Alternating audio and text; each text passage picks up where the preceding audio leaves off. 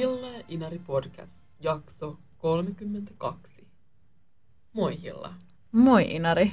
32. jakso alkaa Helsingistä, jossa ihmetellään jatkuvasti intersektionaalisen feminismin kummallisuuksia. Mm. Helsingin Sanomat on ilmeisesti ottanut asiakseen kritisoida tai kyseenalaistaa intersektionaalista feminismiä – he tai se haastattelee jatkuvasti henkilöitä, jotka edustaa siis toisen aallon feminismiä. Ei niin kuin lähtökohdiltaan halua ymmärtää intersektionaalista feminismiä. Viimeisin tällainen haastattelu oli Leena Anderssonin ää, ja hän tässä haastattelussa kritisoi MeToo-kampanjaa omasta näkökulmastaan ja muutenkin niin kuin tätä intersektionaalista feminismiä. Miksi tämä on niin vaikeaa? Tuntuu jotenkin, että tämä ei ole ollut pelkästään niin kuin Helsingin Sanomissa, vaan myös Imagelha oli myös tämä niin oli. Teirin juttu, missä oli esillä just myöskin Ebba Witt-Braström, joka kunnostautui myös sit Hesarissa Märta Tikkasen kanssa problematisoiden tätä kummallista intersektionaalista feminismiä. Ja kyllä nämä avaukset on jotenkin tullut tuon niin Me Toon jälkijunassa. Ja siihen on jotenkin haettu tuommoisia kriittisiä ääniä. Kaikkia kannattaa kritisoida, kaikkia kannattaa tarkastella kriti- kriittisesti, niin myös miitsyytä.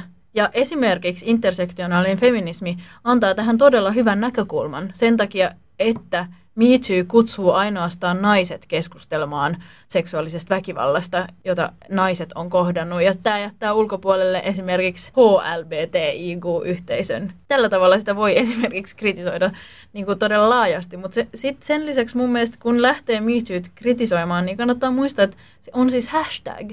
Onko semmoinen työkalu? Niin. Et ei se ole mikään semmoinen niin maailmassa olemassa oleva joku... Kaiken kattava filosofinen joku ismi esimerkiksi. Tietysti voihan siitä tulla sellainen, niin, mutta niin. niin ehkä tämän kritiikin kautta sitten. Ja eihän mekään neljännen aallon feminismiä edustavat olla samaa mieltä toisen aallon feminismin edustajien kanssa tietyistä asioista, mutta ei me käytetä meidän energiaa niiden kritisoimiseen. Ja kuitenkin me ollaan jollain tapaa sieltä samalla puolella. Jotenkin tuntuu, että semmoinen teesi, mikä näiltä hahmoilta tuodaan esiin sitten tässä valtavirtamediassa, on se, että joo, että neljännen aallon feminismi on niin nyt hylännyt naiset. Niin. No se on aina jotenkin ongelmallista, jos lähdetään tulkitsemaan jotain niin kuin toista aikaa niin kuin tämän ajan jotenkin perspektiivistä suoranaisesti, koska ei me voida päästä myöskään siihen tilanteeseen, mikä on ollut silloin, kun nämä niin kuin toisen aallon feministit on vaikuttaneet. Että kyllä pitää myös ymmärtää se niin kuin historiallinen konteksti, mistä ne niin kuin ponnistaa, mutta toisaalta heidän tai sen pitäisi ymmärtää myös jotenkin tämän hetken erilaisuus, että ei voi käyttää täysin samoja linssejä tämän olemassa olevan todellisuuden tarkasteluun. Mitä tämä intersektionaalisuus nyt sitten on? No, kerro Hiola. no esimerkiksi ähm, Bluestocking-blogin pitäjä Minja Koskela kiteyttää näitä asioita todella hyvin. Kannattaa käydä katsomassa sieltä. Äh, ja Minja sanoo esimerkiksi, että se on oivaltanut intersektionaalisuuden kautta, että nainen tai naiseus ei ole yhtenäinen kategoria. Mm. Ja mun mielestä intersektionaalisuutta voi käyttää, niin kuin, sitä voi ajatella laajemminkin niin kuin metodologisena välineenä, joka auttaa purkamaan kaikenlaisia niin kuin erilaisuuksia ja epätasa-arvoa. Ja intersektionaalisuus tarkoittaa sitä, että ymmärtää olevansa esimerkiksi minä valkoisen naisen asemassa jo, jollain tavalla sortajan asemassa ja sitten ymmärtää sorron risteävät tasot. Nimenomaan ja just se, että ei ole sama asia, että on nainen, kuin se, että on vaikka rodullisettu nainen. Tilat aina pienenee sitä kautta, mitä enemmän siihen tulee leikkauksia. Niin. Ja se pitää niinku hiffata. Se on ainut asia niin. oikeastaan. Niin, että miksi tässä on jotenkin niin uhkaavaa. Ja enkä myöskään niin halua vaan kritisoida näitä just esim. Rastramia tai Tikkasta, koska Ei. ne on kuitenkin tehnyt tosi tärkeitä, hienoja juttuja Nimenomaan. ja ollut silleen tärkeitä vaikuttajia ja nähnyt va- paljon vaivaa saadakseen äänensä kuuluville. Mutta se on kummallista tavallaan, että näiden medioiden pitää myös tällä lähtökohdalla ruveta tekemään näitä juttuja ylipäänsä. Että hei, meillä oli tämmöinen juttuidea, että hmm, tämä feminismi on unohtanut naiset ketäs me nyt pyydettäisiin tänne sitten taas niinku hiljentämään näitä uusia jotenkin teoreetikoita. Ja silleen, koska siinä on myös paljon semmoista hiljentämistä läsnä, jos no, olkaas nyt siinä senkin nuoret, että te tiedä tästä kuitenkaan mitään tästä oikeasta kamppailusta ja niin. naisten erityisyydestä. Witt Brattström ja esimerkiksi Anderson on niinku pedannut tietä tälle hienolle intersektionaaliselle feminismille, joka nyt on nostamassa päätään. Niin. Et kiitos. Jep asioilla on tapana niin kuin jo, jollain tavalla muuttaa muotoaan ja ehkä mm. kehittyäkin.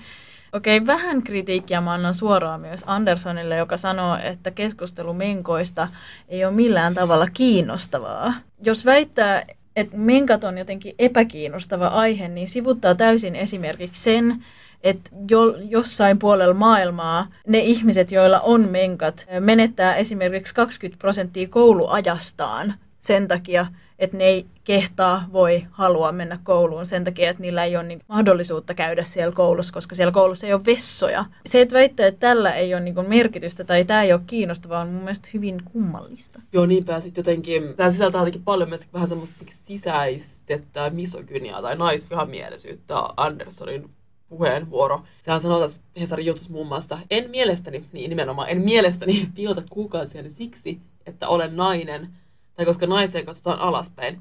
Piilotan ne, koska se on intiimiä, se on yksityisasiani. Ja samaan aikaan kuitenkin näin toisella feministin statement oli, että henkilökohtainen on poliittista. Eli varsinainen paradoksi melkein voisi sanoa. Koska ei se, ei kuukautisveri ole kuitenkaan vaan mitään neutraali jotain eritettä. Kuukautiskierto vaikuttaa psyykkiseen tilaan, niin toimintavalmiuksiin, sillä kaikkeen suurin piirtein. Niin, jos peräänkuuluttaa keskustelua erilaisista aiheista, niin ei voi silloin kieltää keskustelua jostain aiheesta, joka vaikuttaa niin voimakkaasti. Ainakin siis ihan näin henkilökohtaisesti voin sanoa, että, että niin kuin kaksi viikkoa kuukaudesta, eli puolet menee sellaisessa niin kuin kuukautisten aiheuttamassa jonkinlaisessa tunnetilassa, joka vaikuttaa kaikkeen mun tekemiseen. Ja musta tuntuu, että mä en ole ainut. Jep, etkö todellakaan. Ja jos puhuttiin aikaisemmin, että tietenkin se vaikuttaa se, että mä itse hahmotan mun jotenkin todellisuutta aika paljon mun ruumiin kautta, tai on silleen niin kuin fyysinen, että ehkä kaikille se ei ole yhtä voimakas se oma jotenkin fyysinen subjekti tai jotain. Mutta kyllä se mulla on ainakin myös helpottanut se tiedostaminen, että okei, mulla on ihan kauhea olo, en pysty nousemaan sängystä, okei, no tää on nyt tätä niin kuin PMS. Mm. Että se on myös jollain tavalla hallinnan mekanismi. Ja toisaalta se, että voi kertoa siitä myöskin, että okei, mulla on ihan kauhea olo nyt, koska mulla on tämä PMS, ihmiset ymmärtää sen todennäköisesti. Niin. Toisaalta pitää muistaa, että se ei millään tavalla vähennä sen tunteen voimakkuutta, vaikka se olisi PMS tai menkkojen niin. aiheuttama. Niin, nimenomaan sille voi myöskään hiljentää. Mm. Ja tämä on meidän etuoikeutettujen länsimaalaisten valkoisten naisten niin kuin, näkökulma tähän, ja, mm. ja jotenkin se vaikuttaa meidän elämään näin paljon, niin sitten intersektionaalisesti voi tarkastella, miten paljon se vaikuttaa niiden elämään, joilla on vähemmän resursseja. Nimenomaan. Toinen mielenkiintoinen artikkeli tältä viikolta on Verna Vuoripuron kirjoittama kritiikki Boss Lady-kulttuuria kohtaan. En täysin ole samaa mieltä Vuoripuron kanssa siitä, että boss on vaarallista ainoastaan sen takia, että se erottaa tai että se merkitsee naisjohtajuuden jotenkin edelleen oudoksi. Tästä ilmiöstä löytyy mun mielestä muitakin niin kuin mielenkiintoisia ehkä vähän kriittisiä puolia. Mm. Mitäs Inari on mieltä tästä? Niin no jollain tapaa musta toi boss lady-kulttuuri jotenkin edellyttää, että naisen on käytettävä, tai ei miehen on käytettävä jotain semmoisia stereotypisesti maskuliinisia ominaisuuksia tullakseen jotenkin näkyväksi. Mm. Muistaakseni meidän sukupuolen, intro, sukupuolen tutkimuksen intrakurssilla katsottiin tämmöinen niin kuin ruotsalainen dokumentti, Joo. missä kaksi valokuvaa ja kuvasi jotain naisjohtajia tälleen niin kuin lainausmerkeissä jotenkin ns. voimaannuttavalla tavalla. Ja nämä kuvat oli just semmoiset, että naiselle puettiin, tai sille naistyypille puettiin vaikka semmoinen power suit, niin kuin puku päälle. Ja sitten se istui jotenkin niin kuin jalat levällään siinä stereotypisesti maskuliinisesti, ja se nähtiin jotenkin niin kuin voimauttavana. Että miksei voi niin kuin, saada tätä toimiutta johtaa silleen, että on niin kuin, Esimerkiksi istuu stereotypisen feminiinisesti, niin kuin mä tällä hetkellä tässä niin. jalat ristissä ja jotenkin käsi kauniisti rinnalla. Niin. Että kyllä se liittyy myös tuommoiseen jotenkin uusliberalistiseen jotenkin menestyksen kulttuuriin. Myös pitää olla jotenkin boss. Ja myös hierarkioihin. Niin, just se, että miksi ylipäänsä tarvitaan jotain niin kuin johtajia. Niin että miksi nämä päätökset ei voi syntyä jotenkin vailla hierarkioita. Kritiikkiä tähän Verna Vuoripuron kritiikkiin vielä sen verran, että, että toisaalta niiltä boss ja meille, kritiikkiä mm. meidän kriti- kritiikille, että naisilta vaaditaan niin paljon jo valmiiksi, että jos nyt haluaa olla boss lady ja kokee sen jotenkin voimaannuttava, niin... Mm. Niin kuin tuossa tuolla tota, Vuoripurulla oli myös se näkemys tähän, että ei riitä jotenkin, että naiset sanoo olevansa boss ja käyttää sitä tavallaan semmoisen niin identiteetin rakentamisen työkaluna, vaan heidän tulisi puhua, mitä he niin kuin tekee. Mikä on tavallaan validi kommentti, koska kyllä jos miettii vaikka feminismiä, niin ei se riitä edes sanoa, että mä oon feministi, jos teot ei puhu sen puolesta. Mm. Mutta samaan aikaan tuossa tulee kuitenkin taas jälleen yksi vaatimus, että sen lisäksi jotenkin on saavuttanut vaikka jonkun boss lady statuksen, niin sen lisäksi pitää vielä jotenkin eritellä tai julistaa, mitä tekee, että on jotenkin riittävä. Mm. Niin. Nimenomaan. Toisaalta, toisaalta olen iloinen, että tällaisista asioista puhutaan nykyään suomalaisessa valtamediassa. Niin, tähän liittyy taas kaupallinen feminismi, mistä me ollaan aikaisemminkin puhuttu. Mm. Pakko sanoa vielä Andersonin haastattelusta, että musta tuntui, että haastattelu oli kommenttiboksin mukaan vaan tämmöinen ihana kirpeä hedelmä Suomen kansalle, jotka ei todellakaan ole vielä samassa, mm. samalla tasolla feminismissä kuin, kuin mitä Ruotsissa ollaan, siis kulttuuri, josta Andersson tulee, ja hän siis asuu Ruotsissa. Hän puhuu niinku ruotsalaisesta lähtökohdasta, se on oikeasti, siellä on ihan eri meininki. Nimenomaan, mä olin just tämmöisessä niinku feministisen sosiologian workshopissa, ja sielläkin puhuttiin siitä, kuinka niinku Ruotsissa niin kuin feminismi nähdään ihan semmoisen tavallaan neutraalina työkaluna ja linssinä just vaikka yliopisto-opetuksessa, että on ihan perustettu jotain feminististä pedagogiikkaa. Kun taas Suomessa, Helsingin yliopistossa se, että niin kuin sanoo olevansa feministi, nähdään niin kuin semmoisen provokaationa, mm. jotenkin marginaalisena. Jep. Että ei toi, toikaan tavalla, että yleistetään toi niin kuin ruotsalainen keskustelu koskee myös sitä niin kuin Suomeen. Ei se vaan niin kuin toimi myöskään. Ja silloin näyttäytyy niin kuin vielä kummallisempina noin Andersonin lausunnot. Nimenomaan.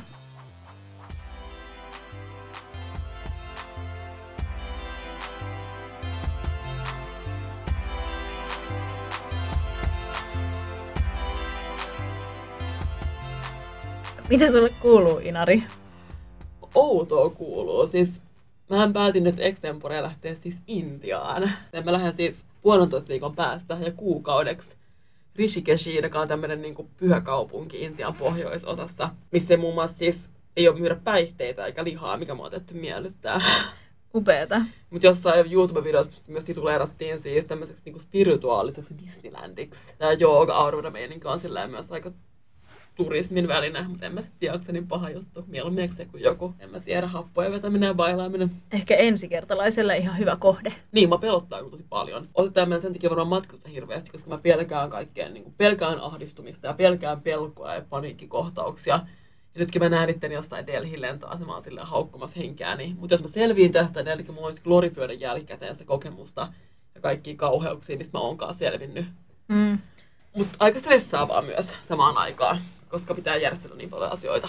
Täytyy sanoa, että mä oon tosi iloinen sun puolesta ja siis äh, onnellinen ja mä uskon, että tämä on hyvä kokemus sulle. Enkä mä usko, että sä, musta tuntuu, että sä tuut sinne Intiaan jotenkin vaan rauhoitut saman tien ja asiat vaan järjestyy, etkä saa paniikkikohtaista, ehkä niin ruokamyrkytyksiä ja ripulia, niin. mutta sekin on toisaalta niin. puhdistava kärsimys. Nimenomaan. Öm, palaa sieltä sillä niin ruskettuneen lihaksikkaana. Mun hiukset on kasvanut ja mulla on semmoinen niin lootuksen kukka mun korvan takana. Mm, mä odotan sitä ja odotan myös kaikkia niitä tarinoita, joita sä tuot mukanasi. Mitä sulle kuuluu? mä elän jotenkin tällaista niin kuin influenssan jälkeistä aikaa. Joo. Tämä influenssa on ollut mun elämässä nyt tämmöinen niin käännekohta. Siihen liittyy paljon, koska samaan aikaan, kun mä sairastuin siihen kurimukseen, mun oli tarkoitus palauttaa se mun kandi. Mä olin järjestänyt asiat niin, että heti sen kandin palautuksen jälkeen mä lähdin tällaiselle niin kuin, raitistumislomalle Pariisiin pariksi päiväksi. Ja mä tein tämän kaiken, palautin sen kandin ja sairastin sen influenssa ja sitten vielä lähdin sinne Pariisiin. Mm. Toi oli jotenkin ihan niin kuin, Sun Intia. Mun äiti inhoa sanaa mieletön, mutta me ei sanoa, sen takia sanoin vaan mm. Niin iso semmoinen härdelli ja jotenkin mm, uusiutuminen mm. siinä samassa, että musta tuntuu selkeästi sille, tai mä erotan selkeästi ajan ennen influenssaa ja ajan influenssan jälkeen. Ja tuntuu, että monesta tuommoista tavallaan tärkeää koordinaat on just semmoisia jakajia, mm. että elämä ikään kuin jakautuu kahteen osaan. Mä toivon, että mun Intian reisassa tulisi semmoinen niin vastaavanlainen mä uskon, käännekohta. Mä uskon, että, että siitä tulee. Mm. Mä toivon, että siitä tulee myös ja mä uskon, että siitä tulee. Mistä päästäänkin meidän tämän päivän aiheeseen. Mikä on siis narratiivit, tarinat. Nyt kun tätä aihetta on pyöritellyt mielessä, niin on kyllä tosi selkeästi huomannut just esimerkiksi tämän mun influenssa-tarinan. Kun mä kerron mun ystäville, mitä mulle kuuluu, niin luon sellaista niin kuin käännekohtaa ja sen jälkeistä, sen jälkeisiä tapahtumia. Ja mm. rakennan niistä sellaista jonkinlaista niin kuin draaman kaarta. Mutta se on selkeä tavallaan semmoinen vähän aristoteelinenkin draaman kaari, että tulee tämmöinen joku niin kuin tiivistymä tai joku tämmöinen niin kuin koettelemus ja sitten silleen ehkä helpottaa toivottavasti. Että se olisi pettymys, jos tavallaan, jos se oman elämän narratiivi ei noudatakaan sellaista niin kuin opittu draaman kaarta, vaan koettelemusta vaikka jatkuukin vaan tai jotain. Niin. Pirkko Saisi on punaisessa erokirjassa on hyvin sanottu. Se, se on siis sen oman elämänkerrallinen kirja, se kuuluu siihen trilogiaan. Ja siinä se kuvaa, että kuinka se kahdeksanvuotiaana yhtäkkiä alkaa niin kuin hahmottaa itsensä niin kuin hänenä, vähän niin kolmannessa persoonassa, tai kertoo vasta niin omaa elämänsä tarinaa. Muistaa lapsuudesta vahvasti sen, kuinka on jatkuvasti kertonut itselleen tätä hetkeä, jotenkin sanallistunut niitä merkityssuhteita. Ja sitä on käyttänyt myös semmoisena jonain niin kuin, mm, helpottavana tekijänä hetkissä, mitkä on tuntunut jotenkin niin kuin raskaalta. Mä en ole kokenut jotenkin, että mulla olisi vaikutusta tai mahdollisuutta vaikuttaa mun elämään, mikä oli mulla jotenkin yleinen kokemus lapsena. Esimerkiksi jossain niin esikoulussa mä muistan seisseeni semmoisella niin kuin jollain hiekkakentällä, mihin meidän oli ihan pakko mennä, koska lapsena oli aina pakko mennä ulos jossain kohtaa. Mä inhosin sitä. Ja mä katsoin semmoista niin kuin sen jonkun urheilukentän laidalla olevaa semmoista pitkää niin kuin rauta-aitaa minkä puolella, toisella puolella oli metsä ja siellä oli tämmöisiä niin koululaisia repusselässä. Ja ne pystyi olemaan sen rautaidan toisella puolella siellä metsässä ja menee niin omiin reittejään. Me jouduin olemaan semmoinen hirveä haalari päällä sen kentän puolella. Ja mä ajattelin, että vielä mä niin pääsen tavallaan ton aidan puolelle. Mutta jotenkin tämä mä niin sanallistin sen tälleen mun mielestä helpotti mua. Kun mä saatoin huomata, että mä en vieläkään sit, en ala-asteellakaan vielä saanut semmoista hullua toimijuuden kokemusta. Vie, ehkä pikkuhiljaa se alkaa muodostua se joku ymmärrä sitä, että mä pystyn tekemään asioita itse. Mm. Lapsena ei hirveästi niin kuin, saa vaikuttaa mm. siihen omaan tarinaansa tai on niin kuin, tosi paljon pakko tehdä juttuja. Mm. Jep, se on sillä auktoriteettiongelmaiselle, se on vaikeinta. Mm. Ja kun mä oon jutellut mun ystävien kanssa, niin kaikille ei ole kuitenkaan tällaista samanlaista kokemusta siitä, että olisi pyrkinyt luomaan tällaista narratiivi omasta jotenkin tarinastaan. Musta tuntuu, että mä en oo. Musta tuntuu, että mä oon vaan oot elänyt hetkessä. No niin, tai jotenkin oman pääni sisällä ja mm. vaan sille uiskennellut eteenpäin, mm, niin kuin silmät vähän ristissä. Mä en tiedä, vaikuttaakaan sit siihen semmoiset tavallaan, että tulee semmoisia selkeitä koordinaatteja. Mä oon joskus piirtänyt semmoisen niin elämän janan itselleni, ja ne on tehty kaikki ikäviä tapahtumia, mutta tulee mieleen vaikka just niin kuin, että mä olen 11-vuotiaassa, on tullut paniikkihäiriö, 12, mun äiti on sairastunut, 15, mun äiti on kuollut, mä oon sairastunut masennukseen, sitten mä oon sairastunut syömishäiriöön 16, mun isä on sairastunut masennukseen, sitten 18, mä oon muuttanut kotoota pois, ihastunut ekaa kertaa kunnolla. Että nämä on tavallaan tällaisia niin kuin, pisteitä jossain. Niin kyllä ne on tällaisia haastavia traumojakin, mm. jotka varmasti luo sellaista, tai pakottaa sellaiseen tietynlaiseen itsereflektioon. Varmaan mm, myös sen se. takia, että niistä selviää. Just se. Niin on pakko luoda itselleen jonkinlainen niin kuin, merkitys. No, merkitys sen tarinan kautta. Ja mä, joka on lillunut tässä keskiluokkaisessa niin kuin ydinperheessä ilman suurempia traumoja, niin ei ole ollut sellaista pakkoa. Mitä tarvetta just? Niin, pakkoa eikä tarvetta. Mä yritin niin kuin, miettiä tällaisia tapahtumia mun lapsuudesta. Ja mulla tulee mieleen oikeastaan ainoastaan sellainen niin kuin, merkittävä niin kuin, hetki, jonka mä muistan mm. meidän mummolan vintiltä – kun mun sisko sairastui tällaiseen krooniseen tautiin. Mm. Ja sekin oli jotenkin merkittävää, että me oltiin kaikki siellä, koko perhe samassa tilassa, mm. myös isovanhempien kanssa. Joo. Ja sitten hän päätti niinku siellä sairastua tähän, tai sai niinku ensimmäisen mm. tällaisen kohtauksen, mikä liittyy tähän sairauteen. Mm. Ja se on niinku oikeastaan ainut, joka leikkaa vähän sitä lapsuutta niinku, niinku tosi nuorena. Joo. Ja on varmasti muitakin sitten taas sellaisia merkittäviä kokemuksia, niin kuin esimerkiksi Sisvileiri, jolla mä olin kymmenenvuotiaana. CISV on sellainen kansainvälinen lastenleiri, johon tulee neljän lapsen delegaatioita 12 eri maasta usein. Mm-hmm. Ja sitten siellä vähän niin kuin opetellaan sellaista pasifismia ja sitä, mm-hmm. miten kaikki on niin kuin niin kovin samanlaisia. Ja... Niin. Ja varmasti, eikä ne tarvitse välttämättä olla mitään noin tuommoisia hasarreja, mitä myös mainitsit. Kyllähän ne on myös sellaisia jotain hetkiä, mitkä ei ole sanallistu kauhean selkeästi, jotka vaan on korostunut niissä omissa muistoissa. Että just on niin kuin kävellyt jonkun kulman ollut tietynlainen valo, tiedätkö? ja sitten jotenkin se hetki tallettuu mieleen erityisen vahvasti. Ja tuntuu, että ei enää samalla tavalla silleen sanallista jotenkin omaa storiinsa. Et toisaalta siihen ei ole niin paljon enää tarvetta ja myöskään sitä resursseja, ja on enemmän ärsykkeitä, joku Instagram, mihin koko ajan menee. Niin, siis me usein puhutaan mun poikaystävän kanssa siitä, että, että miten lapsena usein miettii, että oli musavideossa. Joo. Mulla se on usein semmoinen mielikuva, että mä istun autossa siihen ikkunalasi tai auton ikkunalasiin ropisee vesipisaroita, on sellainen harmaa sää. Ja sitten mä niinku kaihoisasti jotenkin niinku mehustelen omia ajatuksiani ja katon sitä niinku sulavaa kaupunkia sen vesisateen läpi. Ja muutenkin niinku, ja tällaisia hetkiä tuli niinku useamminkin ja erilaisia. Mutta en mä enää tee sitä. Sitten mä mietin, että totta kai tämä liittyy lapsen tällaiseen niin kuin leikkisään mieleen ja mielikuvitukseen, joka aina haluaisi säilyttää. Mutta kyllä se liittyy myös siihen, että on koko ajan sellaisia ärsykkeitä, mm. jotka jotenkin nappaa käteen ennen kuin ne ajatukset ehtii tulla. Ja mulla tulee mieleen, mä olin mun yhden kaverin kanssa kirjastossa tuossa pari viikkoa sitten, ja se luki kirjaa, laittoi sen kirjan alas, ja sanoi mulle silleen, mä ajattelen nyt hetken. Oh, Toi oli ehkä sellainen pieni määrittävä, määrittävä koordinaatti. koordinaatti, koska mä oon ajatellut sitä jälkikäteen aika paljon ja toivonut, että mä itsekin pystyisin niin kuin laittamaan kaiken mun käsistä jotenkin alas. Mm. Ja silleen mä ajattelen nyt hetken. Sanoo itselleni vähän niin kuin pään siitä, silleen mä ajattelen nyt hetken. Koska tollasia ehkä tarvii tässä ajassa, tässä ajassa, kun, jossa niin kuin koko ajan on kiinni jossain. Joo. Mä kyllä vielä oon musavideoissa aika usein.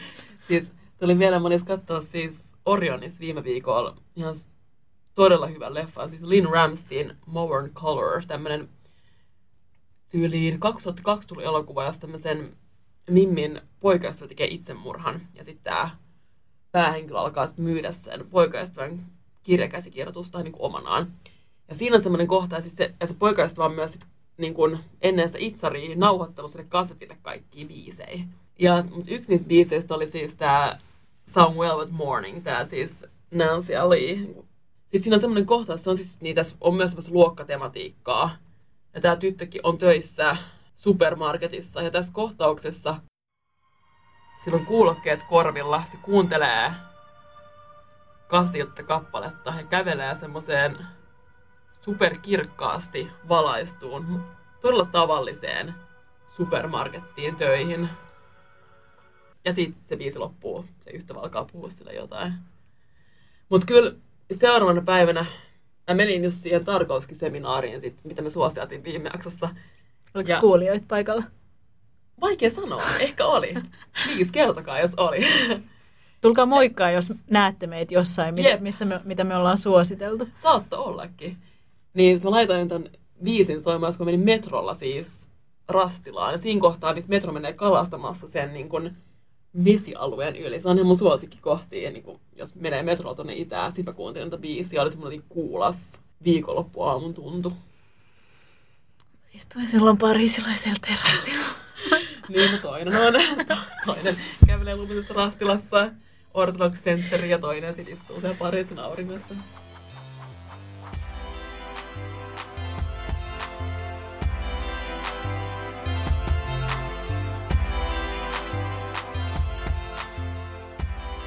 Niin, meillä on tässä kohtaa puhuttu vasta narratiivista meidän niin henkilökohtaisena kokemuksena, mutta tämähän on toisaalta myös niin tieteellinen, tämmöinen metodologinen termi. Ja se tarkoittaa oikeastaan niin kuin konstruktio tai jotenkin niin kuin kielellistä resurssia. Ja se on niin kuin puheessa joku tietty tämmöinen niin kuin sekvenssi, joku ajallinen, tarinallinen kertomus. Mm. Ei sitä tarvi niin. sen enempää ihmetellä. Ja yleensähän siihen niin kuin, liittyy joku semmoinen niin kuin muutos, ja että ei, mitä eka tapahtuu, sitten tapahtuu jotain, ja tämä johti niin kuin, tähän. Muistaakseni mikä on tämä Aristoteleen, tai tämä... Runo, niin se runousopin klassinen... Dramaturgia.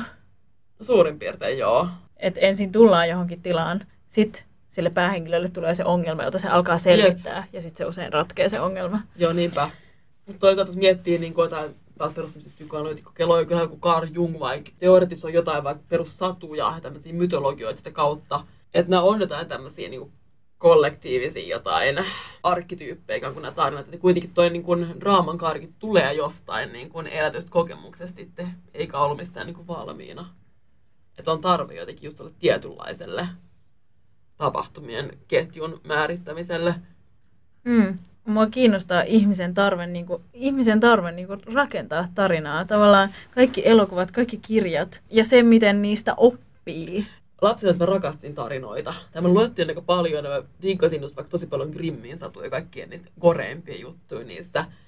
Ja mä muistan, kun mulla jossain vaiheessa lapsena tuli semmoinen niin kuin havainto siitä, että, oh, että nämä muuten saattaa oikeasti vaikuttaa siihen, miten mä ajattelen. Siihen, että toi niin kuin, lumikki onkin vaan tuolla niin kuin lasikaapissa eikä tee mitään. Tai että toi niin kuin, merenneitä, kun se jotenkin haluaa jotain, niin sitten siellä silleen niin kuin, viedään kyky puhuu. Tai että mulla tuli semmoinen joku esifeministinen joku ärsyyntyminen siitä.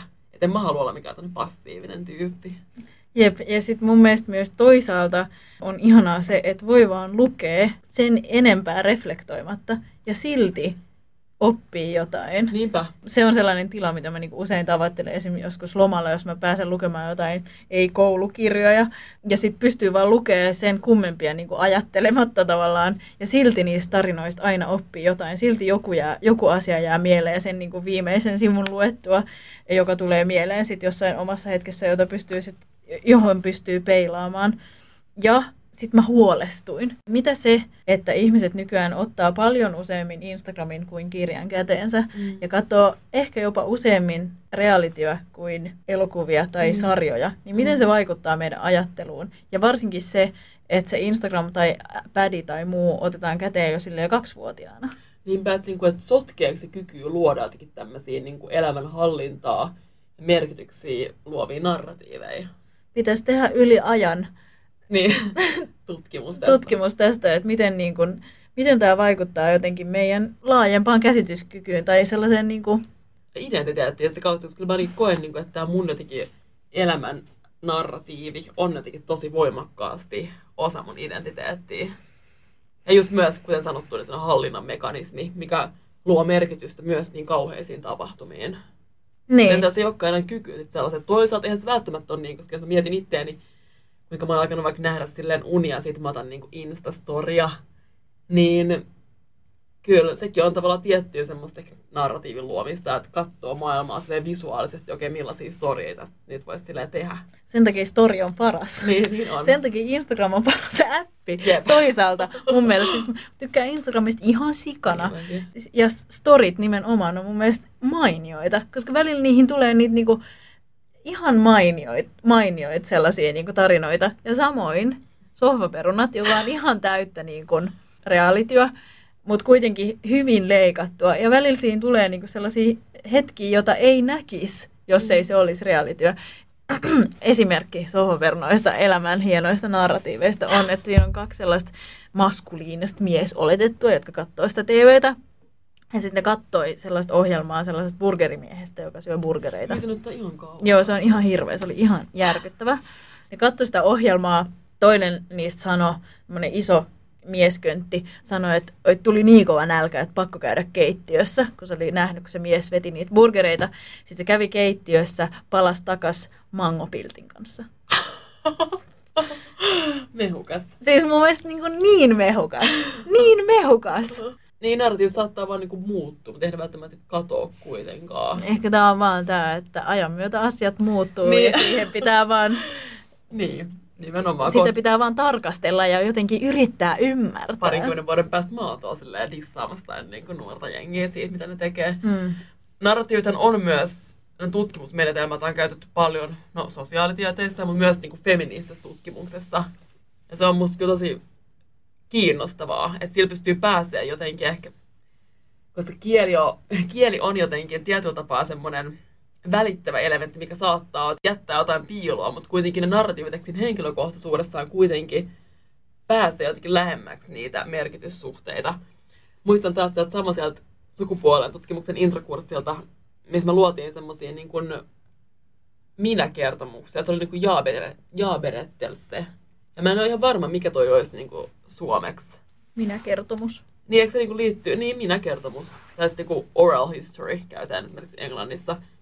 että tavallaan kolmannessa persoonassa tarkasteltiin vaikka tilanteet, missä meitä oli esimerkiksi niin kuin sukupuolitettu. Ja se oli jotenkin tosi hedelmällistä. Silloin kun mä olin harjoittelussa kehitysvammaliitolla ja tein kirjallisuuskatsausta just kehitysvammaisten naisten taas lainausmerkeissä niin kuin työllistymisestä, niin löydettiin mun kollegan kanssa tämmöinen artikkeli, missä just kehitysvammaiset naiset lainausmerkeissä just sai toimijuuden kokemuksen just tekemällä itsestään semmoisia voimauttavia jotenkin narratiiveja, missä näyttäytyi tämmöisen niin fan fatal-hahmona. Ja sitä kautta niin kuin, sai kokemuksen jostain niin kuin omasta niin, kyvystä toimia ja semmoisesta erityisyydestä sillä hyvällä tavalla. Ulkopuolinen maailma, niin kuin yhteiskunta, mm. terveydenhuolto, mm. identifioinnin vahvasti niin kehitysvammaisen identiteetin kautta. Niin. Mun itse pystyy ottaa haltuun oman identiteettinsä luomalla narratiiveja. Ja se liittyy paljon tuohon niin toimijuuteen ja myös semmoiseen johonkin niin kuin, omaan valintaan tai mahdollisuuteen. Tulee mieleen jos toinen tämmöinen niin tieteellinen artikkeli sinkkuudesta, kuinka oli tutkittu sitä, miten tässäkin oli jostain syystä taas naiset oli niin kuin pääosassa, ja miten ne tavallaan rakensa toimijuutta on huolimatta sinkkuudesta tai narratiivien kautta. Jotenkin tästä toimijuudesta tulee mun mielestä, tai paljastuu se niin kuin narratiivin ja ruumiillisuuden yhteys, koska mun mielestä toimijuudessa taas sit yhdistyy, tai toimijuus yhdistyy jotenkin sen ruumiillisuuden. Mutta on aika uusi kela, se ei perinteisesti välttämättä yhdisty. Eikö? Ei. Mä oon kirjoittanut esseen, missä mä pohdin just nimenomaan tätä niinku ruumiillista toimijuutta. Mm. Mutta se ei ole mikään sille yleinen kela kuitenkaan. Okei. Okay. Ja mä pystyn niinku samaistumaan siihen mun, mun oma elämän kerrallisissa mm, mm. Niinku tarinoissa. Ja just varsinkin näissä käännekoodissa. Esimerkiksi tämä nyt tämä mun influenssa, joka oli hyvin niin. fyysinen ja rankka kokemus. Ja hyvin niinku fyysillinen, tavallaan se, että, että laattaa ja tavallaan puhdistuu niin kuin kehollisesti, mm. niin siitä tulee jotenkin osa sitä mun niin kuin tarinaa, joka taas on silleen diskurssia ja ei... Just nimenomaan. Ei, niin. Että toi ruumis on kiinnostava, koska niinku ruumista on tosi vaikea saada silleen kielelle, että nyt ruumiin kokemuksia ja sitä jotenkin ruumiillista jaettua todellisuutta. Mutta tuli mieleen myös just kun tavallaan eka kerta, vaikka se onkin tavallaan vähän ärsyttävä instituutio, mutta kyllä se on tosi voimakas semmoinen niin ruumiillinen koordinaatti, ehkä. Kuitenkaan mä en sanonut sitä äsken, kun mä puhuin noista mun koordinaateista. Jep, ei kyllä tullut ei, mieleen. Ei se ole kuitenkaan. Toisaalta kyllä mä muistan sen. Niin, kyllä mä sen muistan. En mä kaikkia mun panokertoja muista, mutta kyllä mä en muistan mäkään. ekan kerran. Niin. Toisaalta kyllä nyt muistaa, vai muistaako mitään muita ekoja kertoja? Eka kerta, kun söin spagettia. En, en kyllä muista toisaalta. Niin, mutta se toisaalta johtuu ehkä tästä niin kuin ensimmäisen kerran instituutiosta, että niin. siitä on tehty niin voimakas. Mekkaava puhkeaa. Niin. Niin mä muistan ekan kerran, kun mä olin joogassa kuitenkin. Se on jäänyt niin kuin mieleen. Muista mitkä vaatteet. Mulla oli vaikka tästä kuitenkin jo yli 12 vuotta aikaa. Mutta joo, tietysti näitä narratiivejakin voi myös ehkä niinku kritisoida, että nämä on niinku kesken osa jotenkin semmoista yksilökulttuuria. Ehkä mistä tavallaan niinku se oma identiteetti ja niin kuin oma tarina on jotenkin silleen tärkeä, että pitää niin kuin luoda joku semmoinen mutta en mä tiedä, tarvitsetko kritisoida toisaalta? Miksi sitä tarvitsisi kritisoida? Mutta toisaalta narratiiveja käytetään nykyään u- uusliberalismin rattaissa sillä tavalla, että kaikella pitää olla joku tarina. Sulla pitää olla se, niin kun hissipuheessa täytyy tulla se... Oh, niin, niin että kaikessa pitää olla jokin tarina. Niin se on löydetty tavallaan se niin kuin psykologinen voimakkuus, sitä alettu käyttää sille kapitalismin edistämiseen. Niin, mutta toisaalta ymmärrän hyvin. Niin, totta. Ja vaikea sanoa, että itse jos, jos olisikin kasvanut jossain kollektivistisemmassa kulttuurissa, että hahmottaisiko itse samalla tavalla niin oman elämänsä päähenkilönä, ehkä kuitenkin hahmottaisi. En mä tiedä, voisiko tätä jotenkin mikrotasolla tarkastella sen kautta, että on sisaruksia mm. ja on perhe, on kuitenkin osa jotain perhettä, mutta toisaalta suomalainen perhekulttuurikin on, tai, niin. tai hyvin erilaista perheestä riippuen, mutta ainakaan oma perhekulttuuri ei ole millään tavalla niin tiivis kuin mitä se on jossain muissa kulttuureissa. Totta. On kyllä ihan saanut kuopuksena olla oman elämäni. Niin. Jeesus. No ei. Messias. Jep.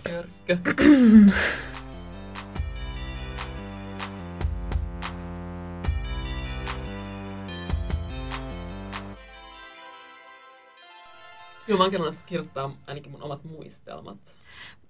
Kun mä täytin 20, mm. niin mä sanoin usein, että mun elämästä ei voisi kirjoittaa tarinaa, mun elämästä ei voisi kirjoittaa kirjaa. Se oli se mun kriisin aiheuttaja. Mm, mm. Et mun mielestä mun elämässä ei ollut tapahtunut mitään sellaista, mistä voisi kirjoittaa kirjan. Me ollaan puhuttu aikaisemmin tässä podcastissa, koska mä muistan sanoneen, että mä taas ajattelin joskus, että okei, jos mä kirjoitan oma elämän kerran jengi kelaa, että on niin uskottavaa, että tässä tapahtuu liikaa tämmöisiä pieniä ikäviä asioita. Jep. Yksi toisensa jälkeen. Toisaalta ehkä tämä johtuu mun elämästä ja mun elämän narratiivista, koska mä oon viime aikoina vähän ärsyntynyt kirjalli, kaunokirjallisuuteen sen takia, että niissä pitää aina tapahtua niin kauheita juttuja, mm. jotenkin niin kummallisia ja verisiä ja raakoja, että mä kaipaisin ehkä jopa sellaista niin kuin arjen monisyistä ja tarkkaa reflektointia ja jotenkin lyyristä kuvailua enemmän kuin sellaista, että... Insesti ja murhaa ja... Kyllä on. Niin on. Mm. Mä en tykkää leffoista, missä ei tapahdu mitään. Ne on musta parhaita. Tai ettei tapahdu mitään. Että ei ehkä ole sitä niin kuin perus jotenkin draaman kaarta, vai enemmän jotain niin kuin muuta havainnointia. Tällä hetkellä mä kuuntelen Katsuo Ishiguron kirjaa Ole luonani aina, joka soveltuu kuultavaksi tarinaksi erittäin hyvin, vaikka onkin sekin tosi raaka ja kummallinen ja ihmeellinen ollakseen niin kuin tavallisen elämän kuvausta. Se ei ole kuitenkaan mikään skifiteos. Mitä sä oot kuunnellut? Mä oon kuunnellut siis Elena Ferranten paljon suositeltua Loistava ystäväni kirjaa. Ja hauskaa siis se jotenkin nivoutuu mun mielestä myös tähän, tähän meidän teemaan, koska siinä lähtökohta on se, että tämä päähenkilö tai tarinan minä kertoja alkaa tavallaan muistelemaan sen ja sen ystävän lapsuutta. Ja edetä siinä tavallaan kronologisesti siinä ajassa – jos siitä nousee just tavallaan semmoisia niin tosi hienosti kaikki semmoisia niin lapsen havaintoja, miten ne on kauhean niin kuin, tosia ja suuria siinä hetkessä, vaikka ne on jotain pieniä, että joku nukke putoo jonnekin niin häkkikellariin, mutta se kasvaa niin kuin suuriin mittakaavaan ja sitten on tosi merkittävä hetki, vaikka just tämän päähenkilön ja sen ystävän välisessä ystävyydessä. No toi kuulostaa nyt siltä, mitä mun kannattaisi kuunnella. Mutta kyllä siinkin sitten niin tapetaan joku tyyppiä silleen. Kyllä mä kestän. niin. Kyllä mä kestän sen. Storytel-app on avannut tällaisen uuden oven äh, luettuun kaunokirjallisuuteen. Mä oon aina kuunnellut radiokuunnelmia ja lapsena koska mä oon Kuopus, niin mun vanhemmat ei lukenut mulle niin paljon kuin mun isommille siskoille, vaan ne osti mulle vinyylejä. Ää, esimerkiksi semmoinen histamiini teos, joka kertoi sellaisesta hevosesta. Se siis äänikirja, jota soitettiin LP-soittimella. Mulla oli muutama tarina, mutta histamiini oli mun lempari. Ja Storytel on tavallaan avannut mulle oven mun lapsuuteen, kun mä oon päässyt taas kuuntelemaan näitä äänikirjoja. Siis mikä hieno tarinan muoto. Tosi hyvä sovellus. Siis, että Ferrantenkin teosta lukee siis Erja Manto, joka on ihan mun niin lapsuudessa saakka lempi radioääniä. Samoin tätä Ishiguron Ole luonani aina teosta. Joo, mä joudun nyt askartelemaan tuossa viime viikolla 216 nimilappua tämmöiseen symposimiin, missä mä olin sihteerinä. Ja se meni kyllä aika hetkessä, kun mä samaan aikaan kuuntelin just Ferrantea. Ja mun mielestä nämä on podcastien myötä nouseva ilmiö, tämmöinen kuunneltu puhe. Se rauhoittaa varsinkin jos podcasteista, mä pääsen podcasteille jotenkin rauhoittumaan ja ne jotenkin sulkee mut pois tästä hälisevästä ulkomaailmasta, mutta kirjat nyt varsinkin. Jep. Ja se samaan aikaan niin kuin, ei pysty tekemään mitään muuta. Se niin vangitsee siihen tiettyyn hetkeen, mutta pystyy just näpertellä jotain tämmöistä pientä. Mä yritin kävellä ulkona ja kuunnella äänikirjaa, mutta siin, siihen mä en vielä ihan pystynyt. Mä luulen, että mä kehittyisin tässä niinku kuuntelemisessa, mutta, mutta toisaalta mä saatan kuunnella niin tarkasti, että mä varmaan kävelisin jotain pylvästä tai ihmistä päin. Storytellissa on se hyvä puoli, että siihen voi asentaa aj- ä, ajastimen. Oh, wow, mä en ole huomannut. Mm. Esimerkiksi eilen ajastin sen puhumaan 15 minuuttia ja sitten se nukahti ja sitten mä nukahdin. Ja me ollaan nyt saatu myös ilo sille jakaa tämmöinen niin koodi, millä myös te, hyvät kuuntelijat, pääsette kuuntelemaan Storytelin kuukauden ilmoitteeksi. Se koodi on storytel.fi kautta Hilla ja Inari. Eli storytel.fi kautta Hilla ja Inari. Ja voin kyllä oikeasti niin suosella tuota se oli hauska, kun mä latasin tämän mun puhelimeen, mä olin eka niin bongasin, että aa, eroottinen kirjallisuus. Siellä olisi kokonainen kategoria, siis känkeille eroottisille novelleille. Tai voi kuunnella myös runoja, sekin on tosi rauhoittavaa. Ja se pystyy kuuntelemaan tosi monta kirjaa sille samaan aikaan, eli voi pitää sekä ton niin kuin, hienon Elena Ferrantin teoksen ja sitten jonkun skänkin seksinovelli koko ajan samaan aikaan siinä virtuaalisessa kirjahyllyssä.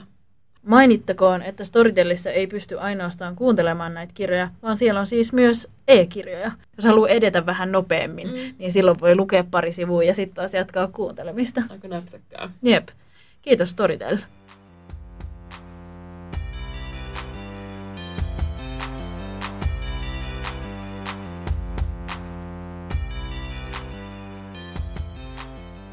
Mä kuuntelin yhtä podcastia, jossa puhuttiin siitä, että miten monet hyvät podcastit perehtyy syvällisesti ja jotenkin filosofisesti moneen, moniin teemoihin, mutta unohtaa niin kuin kertoa niiden jokapäiväisestä elämästä. Ja sitten nämä podcasterit oli sitä mieltä, että ne jää kaipaamaan tätä niistä muista podcasteista.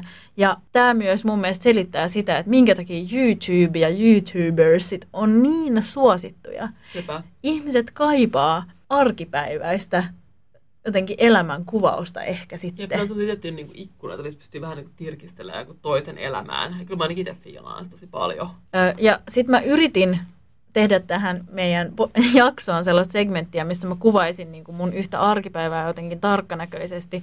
Ei ole helppoa. Mm. Ehkä pitäisi ottaa tuohon tiettyjä nostoja esiin, mitkä alueet se hedelmällisiä tai maukkaita. Mä kirjoittelin niin kuin tunti tunnilta mun perjantai-päivästä ja mä kirjoitin noin kap- sen lyhyen kappaleen, ehkä saattaa olla jopa lause viiva viisi lausetta. Mm. Ja jokaisessa näissä pienessä segmentissä päällimmäisenä on semmoinen kiusallisuuden tunne, joka seuraa mua koko tämän päivän. Ensin musta tuntuu kiusalliselta, kun mä tuun yliopistolle, Kipen yliopiston seitsemänteen kerrokseen. Sen jälkeen mä menin Unisportille ja musta tuntui kiusalliselta se, että mä olin unohtanut lukon kotiin ja mun piti eurolla vuokrata tämä lukko. Ja sitten kun mä lähdin sieltä tunnilta, niin joku unohti oman lukkonsa siihen mun viereiseen kaappiin. Ja mä ajattelin, okei, no mä voisin ottaa tämän lukon tästä ja tavallaan varastaa itselleni mm. toisen lukon. Mutta mä en kuitenkaan viitsinyt tehdä sitä, koska mulla tuli mieleen, että yliopiston kirjaston neljännessä kerroksessa on tällainen iPhone-laturi, joka on ollut siellä neljä viikkoa, eikä kukaan ole varastanut sitä. Sitten musta tuntui kiusalliselta jotenkin tämä yliopisto-opiskelijoiden kunnollisuus. Sen jälkeen Mä tunsin olni kiusalliseksi, kun mä menin yksin unikafeeseen syömään. Niin tehty tavallaan sun oman niin narratiivin kautta voit niin päästä käsiksi johonkin sun omiin tollasiin niin kuin, prosessoinnin kohtiin, niin kuin tämä kiusallisuuden tematiikka. Niin. Että mitä se on se joku semmoinen niin häpeä tai joku niin. kiusallisuus, mitä sä niin koet, että mistä se jotenkin juontuu. Niin, en mä tiedä toisaalta, ehkä pitäisi tehdä tätä vähän kauemmin. Mm. Että useampana perjantaina tai useampana päivänä pitäisi tällaista kerran tunnissa päiväkirjaa. Ja mä suosittelen, jos ryhtyy tähän joku muu, jos joku muu ryhtyy tähän, niin kannattaa asentaa semmoinen joku kello soimaan, koska mä ainakin jatkuvasti unohdin kirjoittaa mm-hmm. näitä. Oli hauskaa kyllä. Ja mä Joo. uskon, että jos tekisi esimerkiksi viikon joka päivä tai sitten kuukauden joka perjantai, niin siitä voisi ehkä saada jotain Siitä irti. Muistelmat pikkuhiljaa syntyy mm. itsestään. Niin onhan ihmiset vissiin aikaisemminkin päiväkirjoja pitänyt. Niin ilmeisesti on, joo. Ja niistä on kai tullut tähän kuuluisiakin tapauksia. Oletko kirjoittanut päiväkirjaa? En ole hirveän systemaattisesti, että enemmänkin semmoisia outoja jotain fragmentteja näin tiettyyn hetkinä, tai jotain semmoisia vuodatuksia jostain niin kuin, tuskaisista tilanteista, mutta en semmoista niin kuin, neutraali tai neutraaliin pyrkivää kuvausta niin kuin ihan mun arjesta, vaan on enemmän ollut semmoisia jotenkin niin kuin, semmoisia läikähdyksiä jostain tietystä hetkestä. Mä alan usein kirjoittaa päiväkirjaa silloin, kun mä oon ihastunut. Mm, totta, jep. Jotenkin ei halua puhua siitä vielä kenellekään. Mm. Niinpä. Ja sit pitää jotenkin prosessoida sitä. Ja Joo, sit niinpä. usein kirjoitan päiväkirjaa. Mäkään en ole systemaattisesti kirjoittanut päiväkirjaa. Mä ihailen ihmisiä, jotka on. Ja mä, mä oon aina halunnut, mm. mä oon aina ajatellut, että et nyt mä aloitan kirjoittaa päiväkirjaa. Ja sit mun, mulle on kyllä muodostunut semmoinen niin pitkä tiedosto mun mm. ö, tietokoneelle, jota mä oon kirjoittanut vuodesta 2012 asti, mutta se ei ole niin kuin joka päiväistä. Ja se on enemmänkin sellaista, niin kuin, että, että mä kirjoitan sinne mun kirjoituksia, niin. eikä niin kuin, että mä kirjoittaisin mun elämästä niin kuin suoranaisesti. Mutta Mut toisaalta kyllä se piirtyy sitä kautta. Niin. Se on toi ihempi kuin mun jotkut lukuisat silleen, niin kuin pölyiset vihot, mitä kertyy jotenkin eri asuntoihin ja katoaa muutoista. Ja niin, mullakin on, kyllä, mullakin on kyllä moni, moni tiedostoja tiedostoja nykyään. Mulla tuli tästä mieleen, kun sä esittelit aikaisemmin joitain näitä tutkimuksia, joita oli jostain syystä tehty aina naisista. Mm. Sitten mä aloin vähän pikkasen mielessäni miettiä, että, että mielletäänkö niin narratiivi jotenkin feminiiniseksi. Toisaalta sitten mulla tuli mieleen, että kaikki suuret kirjailijat on aina miehiä. Niin, mutta sitten toisaalta mä myös miettiä sitä, että kun tästä on myös keskustelussa miettiä, vaikka tämä typpää vähän eri raiteille, mutta kuinka vaikka Knausgård kuitenkin sille sai helvetin moista haippia, sillä se niin lähti kertoa sen omasta elämästä tämmöistä niin pikkuasioita, tämmöistä tosi niin perinteistä narratiivista kirjallisuutta. Ja se on saanut super niin kunniaa ja kaikkea niin kuin seppeleitä siitä, mutta samaan aikaan kun naiset tekee niin se on ihan perus. Ja tästä oli juttu myös niin uusimman Imagen Saara Turus käsittelevässä artikkelissa. Jep, tosi hyvä artikkeli, inspiroiva. Jep. Taas tämä sama mekanismi, että jos niin kuin naisoletettu tekee jotain, se on niin se perus, mutta kun mies oletettu tekee jotain, niin se on niin tavallaan mestari siinä. Kerää jotenkin sen kunnian. Mutta kuitenkin päiväkirjan kirjoittaminen on usein mielletty niin kuin tyttöjen jutuksi. Niin onkin, joo. Outo, mutta kuitenkin jotain semmoisia niin kuin, jotkut Saarikosken päiväkirjat, mitkä on niin kuin, inspiroinut vaikka monia silleen, kirjoittaa päiväkirjoja myös silleen, ei naisia. Niin. Mutta silti se on sellainen klassinen kuva silleen jostain tytöstä makoilemassa sen päiväpeitteellä ja sille kirjoittamaan päivä. Kyllähän naiset laittaa paljon enemmän ruokaa kuin miehet, mutta silti kaikki kuuluisat kokit niin, on aina miehiä. Mutta onko toikin liittynyt päiväkirjakulttuurin niin kuin linkittyminen just silleen semmoiseen naiseuran esittämiseen. Ne on kanssa ollut joko joskus silleen back in the days. Naiset ei ole saanut niin kuin suullisesti jotain omia tunteja. Ne on joutunut laittaa sinne mustekynälle johonkin semmoiseen ruusuilla kuvioituun päiväkirjaan. Niin, vähän niin kuin mä. Niin. Aina kun mä oon ihastunut, niin. niin mä alan kirjoittaa päiväkirjaa, koska mä en viitsi tai uskalla ö, puhua siitä kenellekään. Niin sellaista naisten arki on ollut varmaan niin kuin kaikkien asioiden suhteen niin, entisaikaa. Jep. Kyllä mä niin fiilistelen, jos vaikka jotain niin Ana ja tällaisia niin kuin, tosi niin kuin, tavallaan systemaattisia, mutta kuitenkin samaan aikaan semmoisia jotenkin luovasti rakentuneita päiväkirjoja. Messikin piirtyy sen jonkun tyypin sillä taiteilijuudena samalla niin kuin jonkun identiteetin kehityskaari. Hitto vähän jos kateelen, että miksi mä en ole tehnyt tätä samaa. Mitäs aloittaa niin oikeasti? Ehkä nyt heti tänään Intiassa. Siellä? Kun ei sulla ole edes kavereita siellä. Jep. Eikä tuu. Toivottavasti joku, please. Mennäänkö sitten viikon suosituksiin? Viikon suositukset. Ensimmäinen suositus on itse tehty kinuski. Siis tosi hyvää. Siis kyllä tämä niinku inspiraatio alun perin lähti silleen Adelelta, terkkuja. Siis mä oon lapsella kyllä tehnyt siis, silloin kun on käyttänyt vielä vaikka maitotuotteita, niin mä muistan, että lapsena väsänneen jossain pannuu silleen sokeria, kermaa ja voita ja sekoitelleen. Niin, mutta tämän pystyy tekemään myös vegaanisesti ja silleen vähän niin aina freesimmin laittamaan vaan sit just vaikka kookossokeria, kookoskermaa, jos sä laittanut myös jotain niin kuin keijuu tyyliin? En, mä laitan okay. vaan Noit kookos, Joo, ja se resepti menee siis niin, että laittaa yhtä paljon sokeria ja yhtä paljon sitä mm. kookoskermaa. Desis tulee aika semmoinen kiva määrä, se on mm. siis ihan älyttömän makeata, makeata. mutta siis desikookossokeri ja desikookoskermaa. Ja sitten mä laitan yleensä vielä vähän enemmän sitä kermaa. Silloin mm. siitä tulee vähän sellaista pehmeämpää ja oikeasti ihan supermaukasta. Erityisesti joidenkin niinku happamien, mm. hedelmien tai marjojen kanssa. Jep. Mm, niin hyvää. Tosi hyvää. Nautiskellessaan kinoskia voi samalla lukea vaikka uusimmalta Zelda Sineen, joka tuli ihan vastikään ulos. Siinä on valta teemana. Ja taas niinku superhyvän näköinen layoutti, super kiinnostavia tekstejä. Ihan silleen niinku parhaita juttuja, mitä tässä maassa tehdään tällä hetkellä. Hyvä Zelda. Joo. Kiitos. Super jees. Jep, kiitos. Kolmas suositus on toinen ruokasuositus. Luomumämmi, once again. Niin, tää oli jo vuosi sitten, mutta pakko laittaa uudestaan. Jep, mä ostin just äh, himaan sellaisen mämmipakin, söin sen kahdessa päivässä.